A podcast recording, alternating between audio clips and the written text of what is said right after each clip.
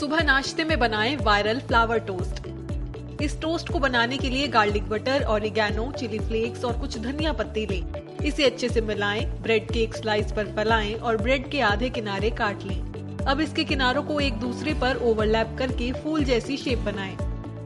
इसे frying pan या microwave में टोस्ट करें। बस फ्लावर शेप का ब्रेड टोस्ट रेडी है।